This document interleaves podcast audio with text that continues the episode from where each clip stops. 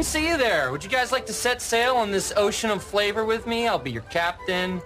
I'm Steve Harrington. And I'm Colin. And I'm Whitney, and you are listening to Scoops Ahoy, a Stranger Things podcast, where we go week by week, chapter by chapter, and go through every single episode of the series Stranger Things, starting with episode one in season one. So if you've listened to previous episodes, you now know that we are on to season one, episode seven, titled The Bathtub. And Colin is here with our summary. Chapter 7 of season 1, titled The Bathtub, debuted on Netflix on July 15th, 2016. It was directed by the Duffer Brothers and written by Justin Doble. It has a runtime of 42 minutes and 20 seconds, making it the shortest episode of season 1. And, fun fact, it is to date the shortest episode of the entire series. It's still Saturday, November 12th, and the kids have made it back to the Wheelers safely. Mike is cleaning up 11, and they're this close to kissing when Dustin bursts in, saying Lucas is trying to tell them something on his walkie. Sure enough, the bad men are coming in Hawkins' power and light truck, so the kids hop on their bikes and scram. A chase ensues, Eleven flips a van, and Lucas finally comes around once they make it to the junkyard, realizing it's good to have El on their side. Joyce and Hopper and have made it back from Terry Ives and arrive at the Hawkins PD to find Jonathan in handcuffs and Troy and Troy's mom telling them stories about a shaved head girl who can do things. Meanwhile, Brenner and executioner Connie Frazier arrive at the Wheelers on their search for El. Brenner convinces Ted and Karen that he's a man of his word and that he's here to help. Back at the junkyard, the kids take cover in an abandoned bus as a chopper flies overhead. Eventually, Hopper, Joyce, Nancy, and Jonathan get in touch with them using Will's walkie, and Hopper gets to them just in time to take out the sharp dressed agents and get the kids away to safety.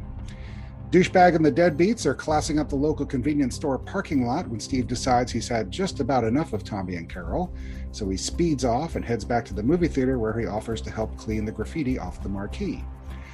Our heroes have made it back to the Byers' abode where everyone gets on the same page about the upside down and the monster. El tries to communicate with Will, but she can't get through, so she suggests fashioning a homemade sensory deprivation chamber. After a quick bit of guidance from Mr. Clark, the gang heads to the school gym armed with a kiddie pool, a lot of salt, a couple eggs, some goggles, and a roll of duct tape. Presto, they're in business. First, El finds Barb's dead body, ew, and then finds Will in the upside down Castle Byers, telling him to hold on for one more day vanishes from the astral plane black box, but it's enough to get Hopper and Joyce headed out to the lab to find him. Meanwhile, Nancy and Jonathan head to the police station, reclaim their Boxo monster hunting stuff, and head off themselves. In the Upside Down, a tired and cold Will is singing quietly to himself when the Demogorgon bursts into Castle Byers. The end of Chapter 7. I was shocked at how short this episode was. I was too, but can we first just take a breath and a moment and revel in the fact that Mr. Clark is okay. We can because Actually, the last last time we saw him, he was he in was the face of the executioner, executioner. Connie Frazier. Yes. Mm-hmm. So Mr. Yeah. Clark is okay. He is safe. He's having a date night. He's perfectly fine. Yes. We will get back to that in a bit, but I just wanted yes. to. Okay. And we can also, could we also take a maybe we need a moment of silence for our dear friend Barbara? Yes. Who we is, now realize is no more has shuffled off this mortal coil. yes. Yeah. Yeah, it was. It was a very, I mean, obviously it was the shortest episode of the season and and still is the shortest episode. Um, it does take place all in one day, which no episode has done yet. And it's the first and only episode this season where we actually don't see the Demogorgon. Too. Oh, so, that's a good point. Because you really yeah. don't see him at the end when he bursts through. You just see yeah. the the wind whatever, or the yeah. curtains or whatever yeah blow through. So, yeah, yeah but, but, for a for a short episode, I think it's one of my favorite of the season, if not my favorite of the season. Well, it just has that iconic scene of El flipping the van, and it's just so cool how yeah. they do it. Oh, it's great! It's a it's a great scene. Mm-hmm. It's a very big head nod to ET too. I feel like with El writing on the back. It just seems very ET-ish to me. Oh yeah. Did, did you have the, I, am trying, I was trying to remember back. I think when I was watching it, I fully expected them to start flying. Yes, I did too. Yeah. I thought they would fly over the van. Over, yeah. I mean, we have, um, I remember I got my daughter a, um, a blanket, like a throw blanket, and it's, Mhm. that scene is on the throw blanket. It's just oh yeah, it's the silhouette of the kids with the van upside down, kind of Yep. flipping over them, and it says Stranger Things. So I mean, it's yeah, it's certainly an iconic scene. So yeah, So I know a running theme through this whole series, and especially in season one, is just how disconnected the Wheelers are from their kids. Yes, And it, I think it's in general. It's not just we're not just singling out the Wheelers. Joyce would probably Joyce obviously was too if she didn't even know her son came home or Right. didn't come home that first night. But right. And we've been Would- talking through the whole podcast about how, you know, back in my day, yeah, parents Yeah. would just let kids, you know, But if your son ran in and he was as panicked as Mike was, and then his friend runs in and says, Mike, we have to go now. And then he just would, you- and he just runs out. Would you not be concerned and be like, hey, I need more information? especially after asking if there were any repairs scheduled Yes. for the house. Yeah, And she just goes back to her conversation because I guess she's trying to find Nancy. right. Who's sitting in the police station? Obviously. Yeah, she's on the phone with Steve's mom, who seems, or dad, whoever, not helpful. Right. Because Yeah. she says, Well, is he there? Could you ask him? right i don't know I, I don't i don't know how many times mike has kind of done this thing before but i mean as far as you know you know if i'm not here you know or you know if anybody asks i've left the country or whatever you know it seems kind of Kiddish. kind of kiddish yeah like you're but, I playing a game, maybe. but there was also a certain amount of seriousness to like dustin's line which was actually Mhm. i wrote down like for somebody who's like really urgent and everything he certainly takes forever to say we need to leave right now. Yeah. you know it's not like we gotta go we gotta go we gotta No. go. you know yeah I guess kinda funny, so I guess he was pausing to like really emphasize the Yes. fact that they did have to leave. Yeah. and you know that scene, which in my head I remember being shocked last week because I thought that scene ended episode six, the van. I Right, thought it was. At, right yeah, but it's at the very beginning of episode seven. And when you see all those vans coming after him, and then you know Brenner lays eyes on Eleven, and he's everybody's running back to get in the van, and she just looks so hunted. You know, it's Yeah. like kind of horrifying, like a feeling like that. You know, that she's just this little kid, and all of these like grown men are trying to hunt her down. But when they're on their bikes, I feel like they didn't care if they killed any of those kids either, because they were like gunning those vans oh yeah towards them. yeah So no i agree well and You- it's- weird too because as much as i loved this episode i had like three major huge questions like right in the beginning scene Mhm. first is why did the kids not go to like castle Byers or you know deep into the woods somewhere especially if they know they're on bikes and the other people Mhm. ran back to their vans you know why not go somewhere and stay off the roads you know yeah, you know. because they acted like, oh, we've probably lost them. I'm like, you just went a street over, kids.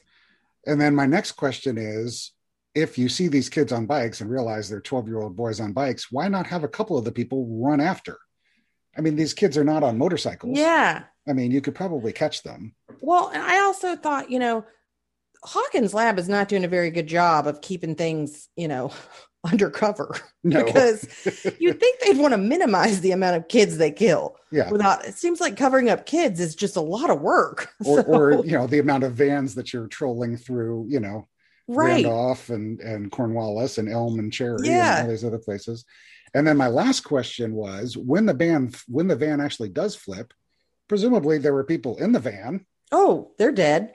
and there's like no reaction from anybody It's almost like the people that work for Brenner are just robots. yeah They're just there to serve. yeah going back to i called him chet but uh, was it shepherd when he went into the Mhm. into the upside down Yeah. yeah yeah I'm like, how much are these guys getting paid? it was really strange and i think you know again this is like we keep saying this but i think it's one of these things that you notice the more you watch it i think in the moment you're just so amazed by the van Mhm. flip you're not really thinking about what's going on and then you watch it again and you're like well wait a second there were two Yeah. people i mean he's not even looking in to seeing if they're okay or anything No. he's just sitting there kind of smirking in the distance it was it was He's really like- strange yeah Look at my little girl go, all her Yeah. powers. Yeah. You know, he's not worried about the people dying. yeah it's really strange I do feel like Lucas totally redeemed himself with his apology to Eleven in this episode. Yes, I agree. And I, I kind of go back to when we were talking about the Cassandra truths in, uh, I think it was chapter four that we did. And how you know the whole idea of the Cassandra truth, how you know the audience knows and one character knows the Mhm. truth, but everybody else is. And I was saying at the time that you know somebody owes Joyce and Eleven an apology, and Joyce got her apology from Hopper in the last episode Okay. where, where he sat down and he's like, you know, I I, I believe you. I'm kind of with this. Um, now I get what's going on. And then in this one, Lucas, you know, apologizes to Eleven. So they did both get their apologies eventually. So that was that was good. Another thing that I picked up in this episode, and it's kind of been nagging at me the entire time I've been watching, rewatching it. This, and it's not a big deal, but when they meet Eleven, it seems like she has zero grasp of the English language. Like she doesn't know how to talk, Right. which is weird because it's not like she was raised by wolves or, you know, another species. Right. She was raised by humans who, and Dr. Brenner talked to her. And at one point, he even says the word friends a couple of times. So I'm Yeah. like, how did she not realize the word friends?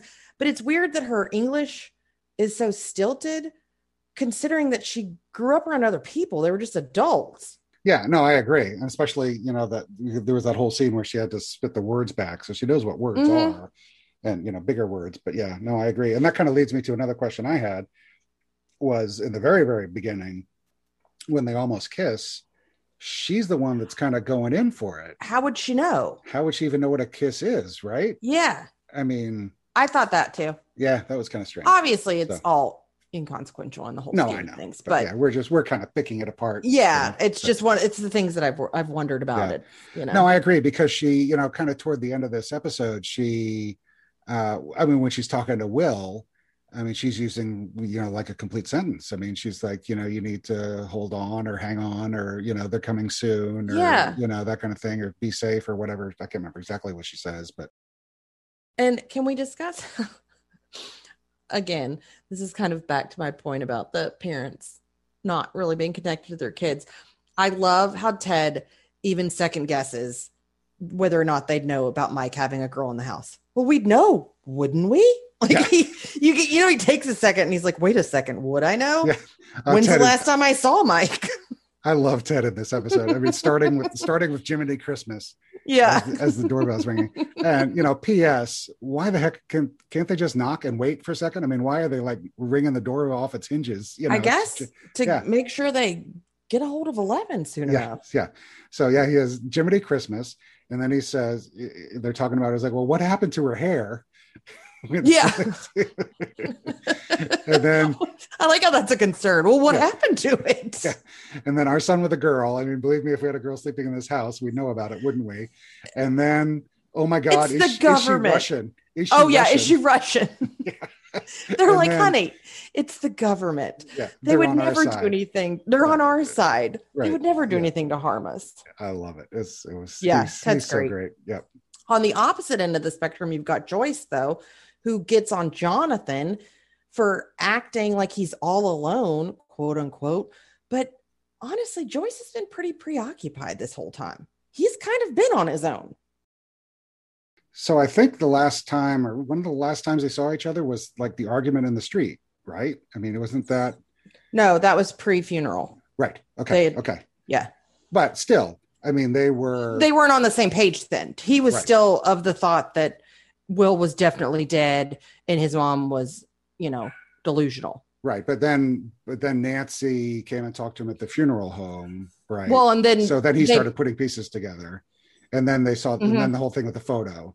yes, But Joyce, but Joyce doesn't really know any of that stuff. So as far as she knows, she's But- still my thing is, is like, why wouldn't Jonathan go to his mom and say, "Oh my gosh, I believe you. Like, here's what can we do if you've made contact with this world." I don't know. Maybe he just. I mean, he's a Well, kid. You can't really. I mean, he's been him. busy rescuing Nancy from the upside down That's too. true. So that was um, Pretty traumatic. pretty traumatic and time consuming, I would imagine, too. Mhm. So yeah, Yeah, we don't But know how yeah. long. We don't know how time works in the upside down.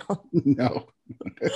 but yeah, Uh, no, I certainly agree, and I, I think that scene with the two of them in the hallway at the police station. I mean, it does end with, you know, with her, you know, hugging him and Oh, saying, yeah. you know, you know, so. Uh, I, I think you know, and, and certainly by the end of this episode, everybody's on the same page. So, which is which, which is, is- really cool. it's nice because and it's something we'll see in the season finale next week but nothing really seems nothing has seemed to work out so far like you know all the attempts and stuff and i i really feel like a lot of it has to do with i feel like once the duffer brothers get these kids they're getting these characters together and that's when they can solve the issue they Right. need they need every piece of the puzzle Yeah. And I think I think the Duffer brothers said that too, that they were, you know, using that to help kind of drive the plot forward too, because now you have, you know, Hopper and Eleven kind of meeting for the first time and, Mhm. and Jonathan and the kids are I mean, so they're all working together. So there's Yeah. some different dynamics and different people that they can, you know, introduce to each other. And, you know, Mhm. even even having Nancy and Mike kind of come together because they haven't Right. really done anything. well they were kind of at odds at the beginning you know they were arguing and you know typical brother sister stuff but right. Yeah. And I know we've already talked about Mr. Clark, but can we talk about Mr. Clark? How much he loves his students to Yeah. get on the phone with them. And, and with with his lady friend, you know, in the middle of watching, they're watching the, thing. thing. Yeah, and he's uh, he, you know, and he was trying so hard to get off the phone. Well, let let's wait till Monday. yeah, And Dustin, you know, we should never close the doors. yes. Gotta keep that curiosity door closed. Right. Gotta open it. Gotta open the curiosity door. And it, the way that it's cut, it makes it seem like he literally gives them step by step instructions, and it takes a little bit Right. on how to make this sensory deprivation tank. Right. With fifteen hundred pounds of salt and Yeah. and, oh, and the and the kiddie pool they used for bobbing for apples. That's a big pool for bobbing for apples. Yeah. Were they mean- swimming? I mean, usually it's like a like a, one of those aluminum, you know, the It's a bucket. bucket, you know, kind of thing. Yeah. I do like how terrible they are getting the temperature right for the. I, I love that whole thing. I kept thinking that they were going to play the um, what's the Karate Kid song that you know you're the best Best around. around. You know, Yeah. like a little like a training montage or something when they're when they're like hooking up the hoses. Oh, and yeah. the lines. That would've been great. The water and the temperature and the best around. Uh, yeah. like how they're like, too cold, too hot. Like, and then they take the egg and they drop the eggs in. I mean, it's all a great little montage thing. Yeah. So yeah. yeah. I love Nancy kind of, you know, coming to her, coming into her own and I mean, breaking into the thing with the rock and impressing her brother. And hmm I mean, she's like take charge person. And you think back to when we first met Nancy, I mean, aside from the, when she shut the door on Dustin when he offered her the pizza, but you know, like when she's talking with Barb in the halls and she's just, she's just so mousy and so And meek and unassuming. And, you know, Mhm. e- even that, that first scene with Steve in the bathroom, I mean, it, she's just like a completely different person now. I love how she got her leather jacket. That's all it takes. Yeah, she's she's oh, she's great now. I love it. It's Yeah. really fun. Okay. That's all I have for just general notes about this episode. I got a couple other things. Oh, we got the dungeon game um, when the when the agents have are clearing out the house and they take the the dungeon board game. Oh, I didn't catch Um, that. Yeah, so the the agents at one point are taking a like a laundry basket out with a bunch of stuff that presumably they're going to look at later or whatever. And there's a there's a D and D box and there's this, like a sleeping bag, and they also find the uh, Benny's Burgers T-shirt um, that El had on. But right in the middle of the um, uh, the laundry basket is the dungeon board game, which was invented by or created by Gary Gygax, who did Dungeons and Dragons. So it's kind of a Dungeons and Dragons universe kind of board game, which was kind of a neat little. Um, I never, you know, played it myself. I don't think I Mhm. even really had even heard of it, but it came out in 1975, and it's still around today. They just put out a new version, like five or ten years ago, or something like that. Oh, so, so that It amazes me just how much the Dungeon and Dragons universe has evolved over the years. Yeah, It's crazy. yeah, it really is crazy. Oh, the other thing I had in my notes was when Nancy gets to the Byers' house and everybody's kind of streaming in, and she pauses for a moment and sees the house and the lights and the mess and Oh, everything yeah. and the and the hole in the wall, and she's like, "Whoa." Your mom great. is into some stuff. um, but the whole scene at the junkyard with the helicopter and all that kind of stuff, and um, Dustin saying it's like Lando Calrissian and they don't know who Mhm. to trust and all that kind of stuff. Uh, I thought that was really great. Um, kind of pulling in the the Star Wars references. and then Hopper comes in and he conks out the you know the, The agents agent. and stuff. So I think he's got like a little bit of a kind of like an Indiana Jones thing going on, don't you? Oh, he absolutely does. I've said this, and I think I've tweeted it out before from my personal account that if Indiana Jones ever gets remade, I want David Harbour to play Indiana Jones. Oh, that'd be great, wouldn't it? Oh, I would. Yeah. I am not. I don't like them messing with the classics, like remaking them. But if they want to do a continuation of my favorite movies from the 80s, and that's Indiana Jones, and Yeah. I would be all for it. I mean, I think I'm like his voice is very similar. Then he has the hat. It's the- just the swagger and yeah, the it's kind of like demeanor. the everyman. He's kind of like the everyman. He's Mhm. not like a he's not like Bruce Willis and Die Hard. He's just kind of no, yeah. It's he's it's- got that dad bod, and he's just so confident in it. I love Yeah. David Harbour. yeah. So we already mentioned R.I.P. Barb, but how gross was that? Right? That Uh, was that was kind of nasty. I was not expecting that the first time No, I saw it for sure because it is it's they don't pull away from that shot. They focus on no, they pull to it. she is very obviously dead, and I don't even know if it's her whole body. Is it just like her upper upper torso or maybe? Yeah, it's kind of her hard to tell if they just started with the torso or if they're, Mhm. that's all that is there of her. I'm not, Yeah. I'm not really sure. So But I remember people thinking there was still a chance that Barb could come back. yeah, No, not anymore. No, guys. No, guys. No. So the whole sensory deprivation thing with the uh, with the kiddie pool and all that kind of stuff. I mean, the whole idea of sensory deprivation is to deprive your senses, right? Mhm. And then Joyce is sitting there, kind of talking to her and holding her. So two of your senses, Yeah. sense of sense of touch and sense of hearing, are not being deprived. So I thought that Um, was kind of odd. So maybe it's just maybe it's just she has to lose she has to feel weightless and can't see anything. yeah, Maybe that's the key. and she could kind of hear Joyce, and you know, so I think it was kind of. I mean, she did have. I mean, we're not saying. I mean, I don't know the laws of sensory deprivation tanks, but we're not saying that she can't do what she's doing with when there are senses coming at her. But I think it's just a matter of you know she has to focus and stuff. But it was just kind of strange that Brenner, you know, made such a big deal about putting her in the dark thing with Mhm. the you know no sound, no sight. Really understand the the purpose and of sensory deprivation tanks and they're used in a lot of sci-fi movies. And there is actually a spa here in Lexington or one of the surrounding counties that offers a sensory deprivation experience and it just is not something I would that does not seem relaxing to me. No, that doesn't sound good at all. I mean, because I don't want to be alone with my thoughts. Well, I, I mean, I've I was I was like on 60 Minutes one time or something like Mhm. that. There was a story about like the quietest place, and there's like this room you can go into that is like so absurdly quiet that you can hear your blood pumping through your body, and that's how quiet this room is. I don't want to hear that. No, I don't want to.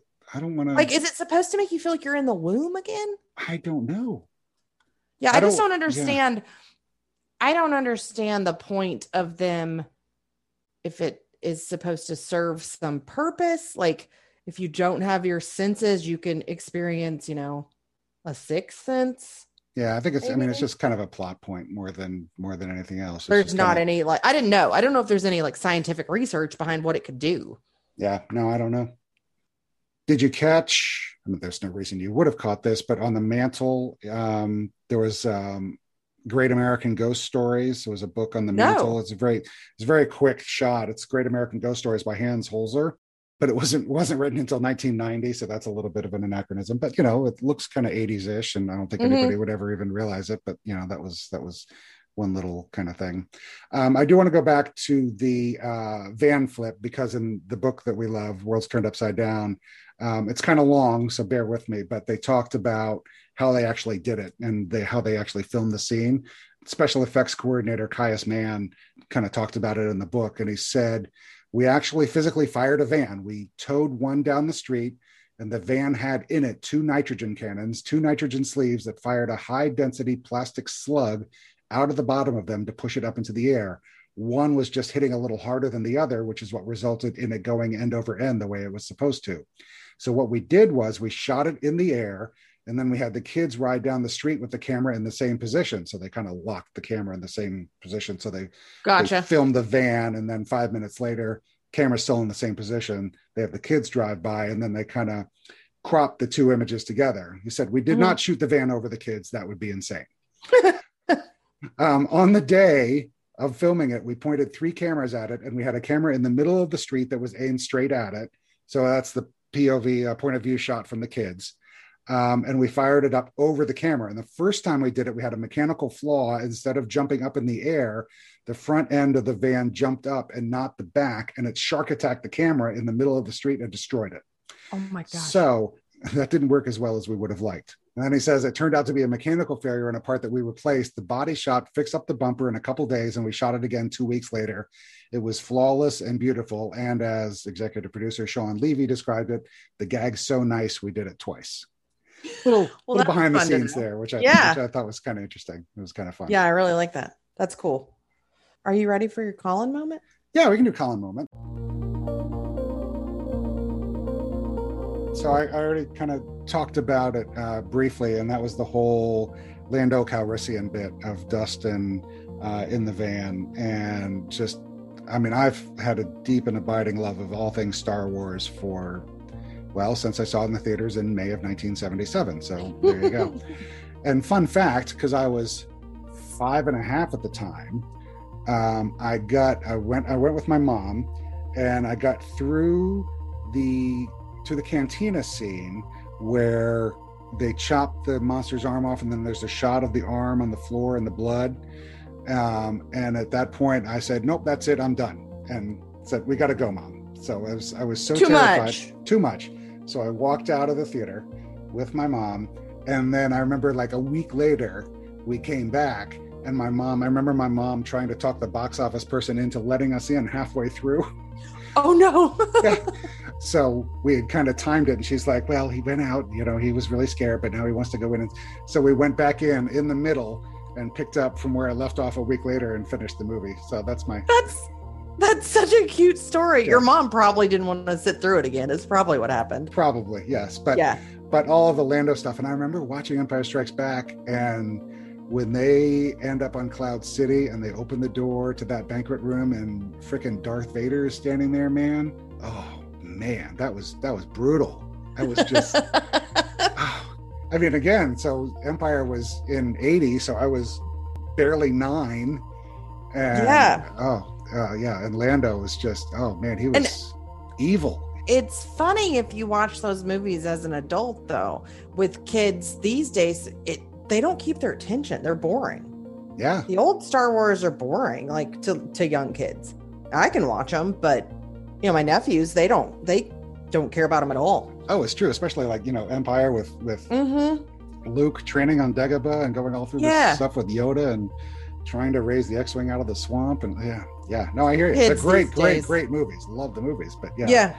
kids these days, right? Yeah. Yeah. So yeah, so that was my that was my Star Wars moment from from this episode. That's really cute. Are you ready to do some homework?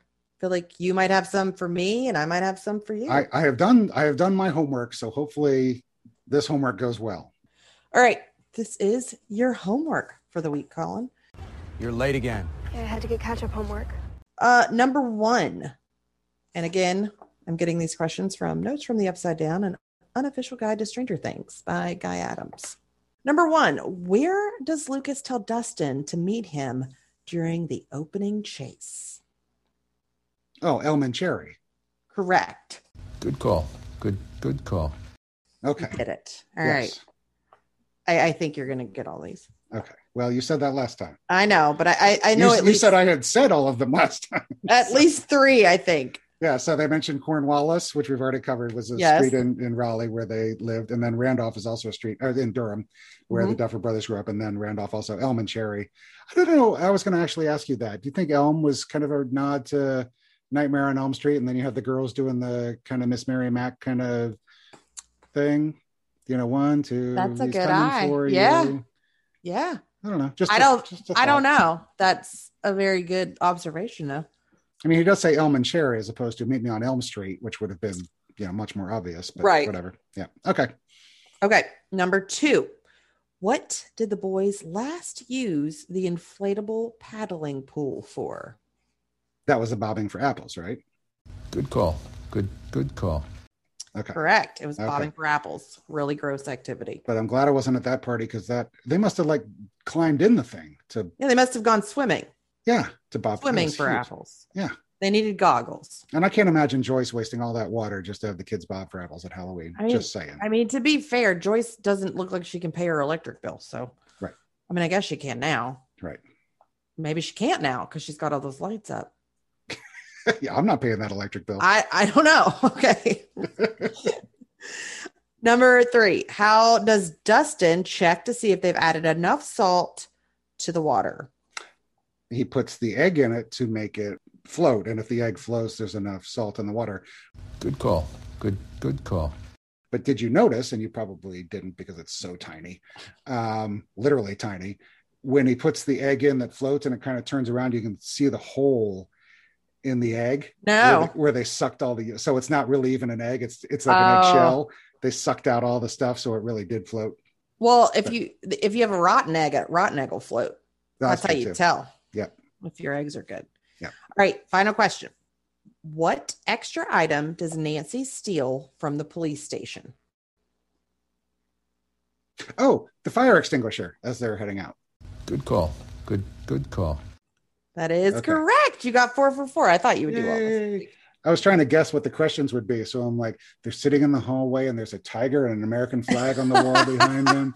And oh, I did catch this uh, when Steve goes back to the movie theater uh, to wipe off the graffiti. The poster, and it's kind of on the left hand side, and you can't really see it very well, but it's a poster for Steve Martin's The Lonely Guy movie.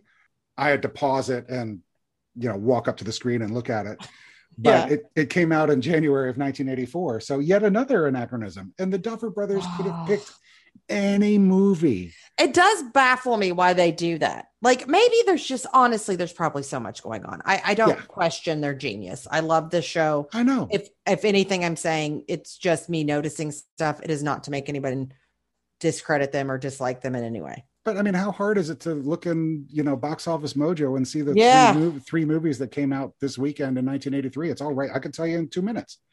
Well, So yeah, it's just kind they of They were busy writing a award-winning show, I guess. I know. Okay, so not bad. You know, I'm I'm bouncing A back. hundred percent. That's what I'm great. saying. Yeah, you're doing great.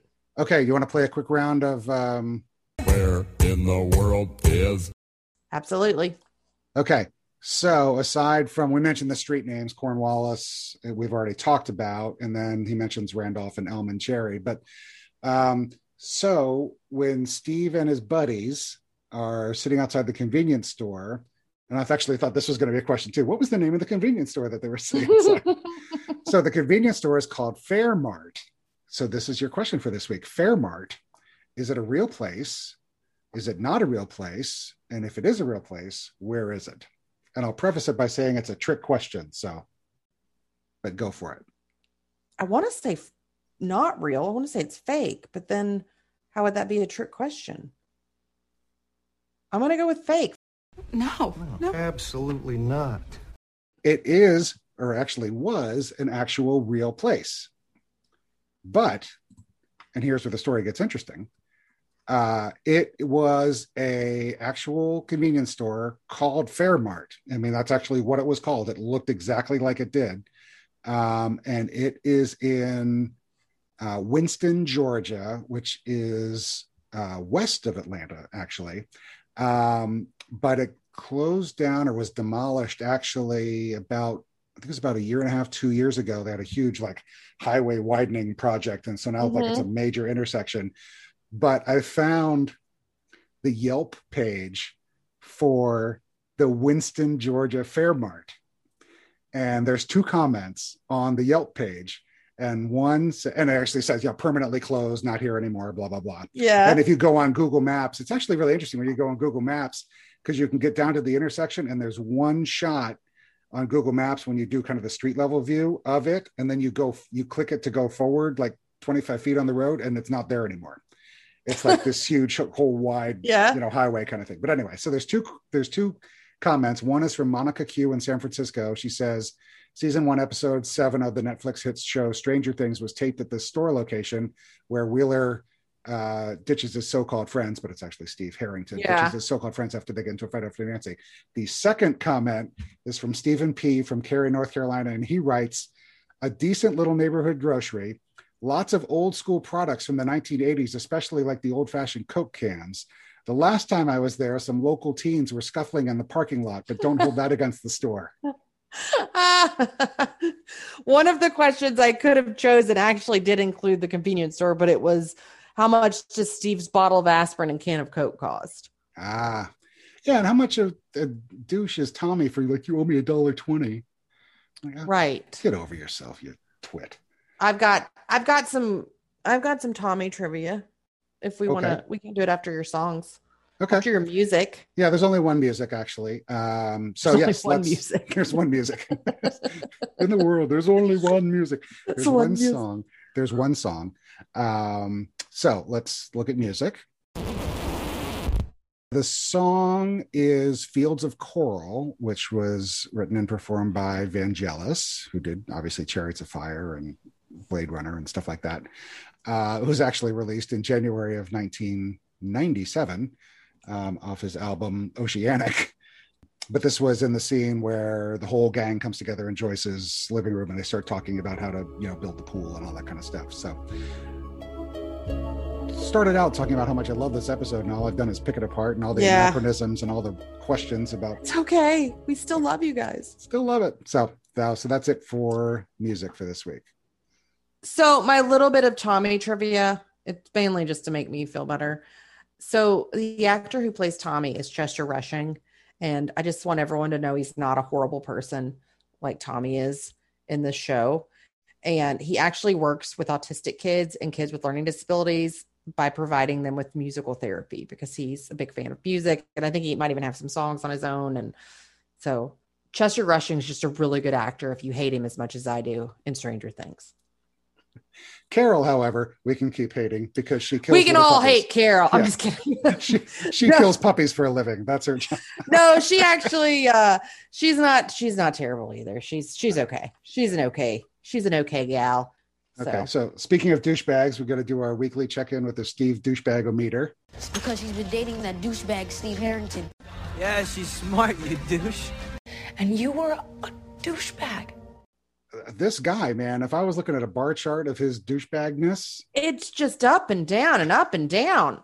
yeah. So three episodes ago, he was a what seven and a half, eight, and then he drops to a zero when he invites Nancy to go see all the right moves, and then last He's week back. he's at a ten with an asterisk. Yes. for beating the crap out of Jonathan and, and having friends that, you know, it turns out Tommy was the one that actually did the spray painting, but still he was there. And now he bounces back this week and kind of ditches his friends and then he goes to wipe the paint off the marquee. So, Yeah, I mean, I, I feel like that alone drops him to a zero. yeah. So we got eight zero ten zero Yeah. in four weeks. Yeah, it is a roller coaster of emotions, but he is Okay. he is a zero this week because he a won't like let Carol speak about Nancy that way. Then he goes back to help the older gentleman take off the graffiti. All right, anything else on anything or we're, we're on to superlatives? we're on to superlatives. Ooh. What should we start with this week? Want to do best line? Yeah, we can do best line. So I had, I, I had originally written down all of Ted's lines. Everything Ted says. everything Ted says. But I went with um, the whole conversation that Dustin has with Mr. Clark on the phone. You know, he's you. You always say we should never stop being curious to open any curiosity door we find. And Mr. Clark goes, Dustin, and Dustin's like, "Why are you keeping this curiosity door locked?" Which I thought was great. So that was that was my best line for the That was a good one. I almost went with a Ted quote this week. I almost went with it's the government. They're on our side. They would never do anything to harm us. But I actually went with Mike. If anyone asks where I am, I've left the country. That's very- so dramatic. we have to like leave Yeah. right now. yeah. So I went with uh, Mike for that one. Okay, most spirited. This one was a little tricky because now, I mean, everything is 80s and it's just kind of, I mean, you Yeah. can kind of go with the, the dungeon board game or something, but I really got a kick out of the uh the men in suits, the sharp dressed agents in the junkyard. Just the just the kind of late 70s, early 80s three piece polyester suit that the guy he's got Mhm. the gun, he's got the the shiny loafers on and stuff. It just really struck me as kind of funny because it's nothing that you would see today. You know, a, Yeah. a, a cop and a or a cop, you know, whatever in a FBI three-piece- agent or whatever. three-piece Secret suit. Service. I don't know what you're calling it. Yeah, it's just kind of funny. So that was my most most spirited. I kind of hate to do it, but I gave it to Carol when she comes out of the gas station and she's wearing those sweet white boots because that is They so are eight. they are sweet white boots, yeah, Yeah. and, and sweet Yeah. kind of painted on kind of Valentino jeans or what- and you you know, you just know that she Jordache or something. so sassy when she was wearing them. So that's my 80s or my most spirited for the week. okay, most stranger. Um, I went with Barb's body because gross. I called it Barb's corpse, but yes, we did the Yeah, we did pick the same for that one. So yeah, that's just gross. yeah, and especially I mean because you know, I mean it's only like a three second shot, but you know the first two and a half seconds as they're panning up, like I'm not gonna like what I see. Mm, I'm not gonna like what I see. it's gonna be bad. yeah.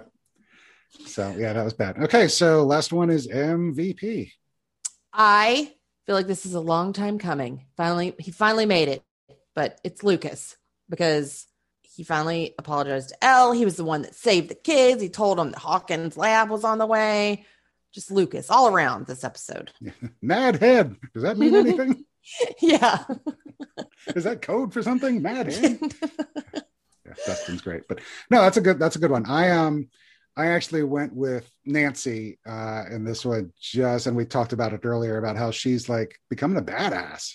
Um, Oh, yeah. which is especially apparent after how she started uh in the series you know but I, I think that you know when she breaks into the the shed to get the hoses and and mike's just sitting there going whoa you know what is this, is this still my sister Mhm. uh, and then they have that little moment where they're like, "We're never going to lie to each other. We're going to tell each other everything," and then they proceed to lie to each other about, yeah.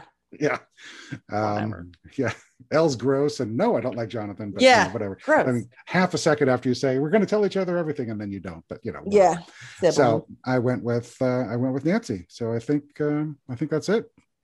Okay, guys, that does it for this week's episode. As usual, if you have any questions, comments, theories that you want us to hear about, you can always email us at scoopsahoypod at gmail.com. If you want to follow us on any of the socials, we're there. Scoops Ahoy Pod on all of those Twitter, Facebook, Instagram. And next week, we will be discussing the season finale of season one. It's episode eight, The Upside Down. So it's one you don't want to miss. I want to thank everybody for listening and I hope you tune in next time. Thanks, guys. Bye. Bye.